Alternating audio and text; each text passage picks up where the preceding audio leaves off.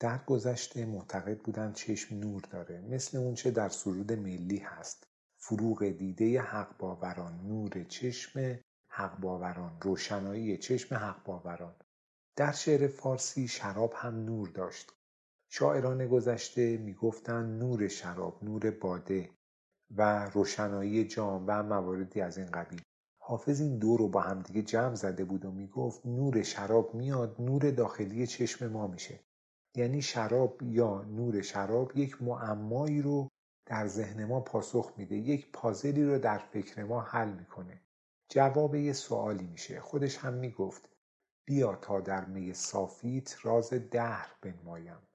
می‌گفت شراب جام جمع یا جام جهان نما هست که اسرار رو در اون می‌بینن. نور چشم شدن در نظر حافظ به معنی دیدن حقیقت یا حقیقت رو به گونه دیگر دیدن بود.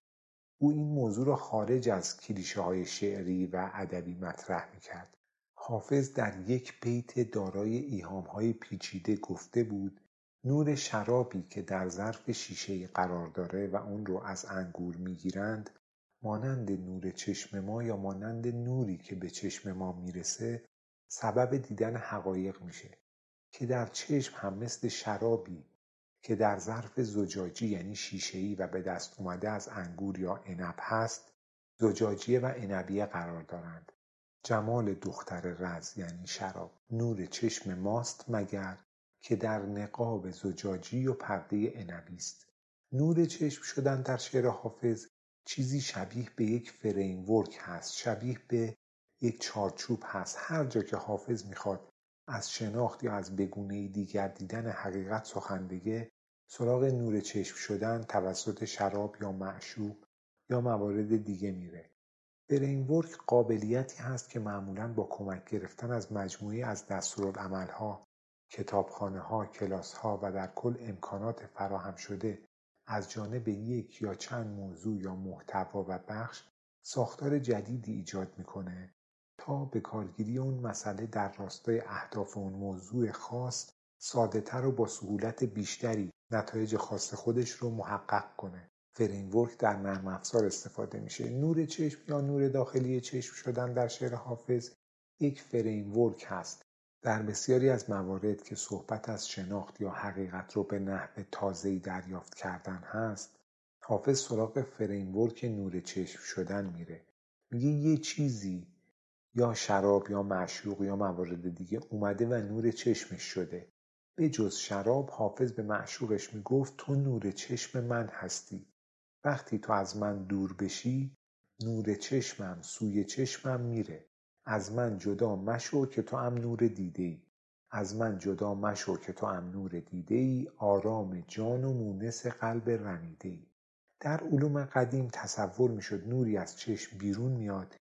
و به نور بیرونی می‌رسه و سبب دیدن اجسام میشه.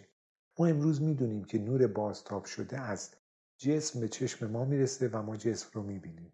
به معشوقش می‌گفت دور از جون تو یا از دوری روی تو سوی چشم من نور چشم من از دست رفته. دور از رخ تو چشم مرا نور نمانده است. یعنی معشوقش هم اون نور داخلی چشمش بود که می‌گفت به او کمک می‌کنه حقایق رو طور دیگه ای ببینه. دور از رخ تو می‌تونه مثل دور از جونت که امروز به کار می‌بریم معنی بشه. ولی یه معنی دیگرش این هست که از دوری روی تو چشم من نور نداره. مثل اونجایی که می‌گفت از من دور نشو که تو نور چشمم هستی. یعنی از دوری تو چشمم نور نخواهد داشت. دور از تو من نمی‌تونم حقایق رو طور دیگری ببینم. من بدون تو نمی‌تونم اسرار رو ببینم. از من جدا مشو که تو هم نور دیده ای همین معنی که اینجا می‌گفت دور از رخ تو چشم مرا نور نمانده است. یکی شراب بود که نور داشت. اونجایی که می‌گفت جمال دختر رز نور چشم ماست می‌گفت دختر رز که میشه شراب نور چشم ما میشه که در نقاب زجاجی و پرده عنبی است. جمال دختر رز نور چشم ماست مگر که در نقاب زجاجی و پرده عنبی است.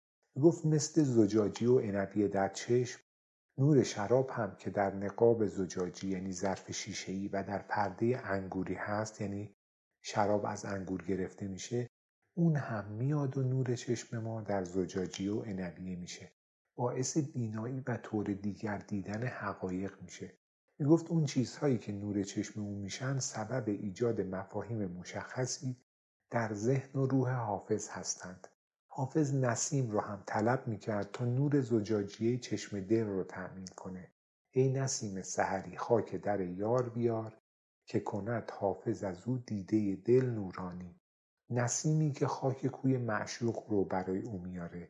معشوقی که نور چشمش می‌شد. به او کمک می‌کرد حقایق رو طور دیگری ببینه و این بگونه ای دیگر دیدن حقیقت رو به نحوی علمی از طریق روش تحقیق و دستگاه شناختی خودش آزموده بود و در اشعارش معرفی کرده بود.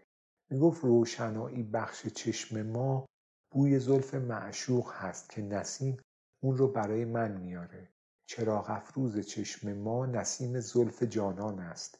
یعنی نسیم زلف جانان میاد و چراغ یا روشنایی یا نور زجاجیه چشم او میشه. حافظ نور داخلی چشم یا نور فیزیولوژیکی چشم به اعتقاد گذشتگان رو تأمین می‌کنه و با اون نور داخلی از چشمش که از معشوق یا از خاک کوی معشوق یا از شراب به دست اومده اون نور رو به نور بیرونی میرسونه و حافظ می‌بینه. یعنی حقایق رو طور دیگری می‌بینه. یعنی حافظ به کمک معشوق با موضوعات و مفاهیم جدیدی در ذهنش ارتباط برقرار می‌کنه. غزل دیگری در دیوان حافظ با این بیت شروع میشه. سلامی چوبوی خوش آشنایی بدان مردم دیده روشنایی. یعنی سلامی به اون کسی که به مردم دیده یا به مردمک دیده نور میرسونه. یا روشنایی بخش اون هست. توی بعضی از نسخه ها بدان مردم دیده را روشنایی اومده. سلامی چوبوی خوش آشنایی بدان مردم دیده را روشنایی. در این معنا که معشوق به او کمک می‌کنه که او حقایق رو طوری ببینه که قبلا از اونها آگاهی نداشته یا حقیقت رو طوری متوجه بشه که دیگران به اون شکل از اون حقیقت آگاه نبودن می‌گفت به خاک پای معشوق که نور دیده حافظ میشه قسم می‌خورم. بدون روی معشوق نوری یا سوی از چراغ دیدهش ندیده یا چشمش نوری نداشته. حقیقتی رو نمی‌دیده. به خاک پای تو سوگند و نور دیده حافظ. که بی رخ تو فروغ از چراغ دیده ندیدم. حالا چرا این حرفا رو مستقیم نمی‌زد؟ چون اینطوری براش خطر کمتری داشت. اینطوری هزینه های کمتری میپرداخت. نگران بود از اینکه مبادا چنین رازی به زبان او افشا بشه و زبان سرخ سر سبز را دهد بر یعنی نه تنها در این کار که توضیح این موضوع و دستگاه ادراکی شخصی خودش بوده به روش تحقیقی یه روش علمی بالاتر از علوم اون زمانه خودش داشت. سودی نمی‌دید بلکه برای این کار آفات فراوانی هم پیش بینی می‌کرد. پیراهنی که آید از او بوی یوسفم ترسم برادران قیورش قبا کنند. گفت اگر پیراهن یوسف در اینجا باشه یعنی پیراهنی که یوسف برای پدرش یعقوب نبی فرستاد تا پدرش اون رو به چشمانش بکشه تا بیناییش رو به دست بیاره.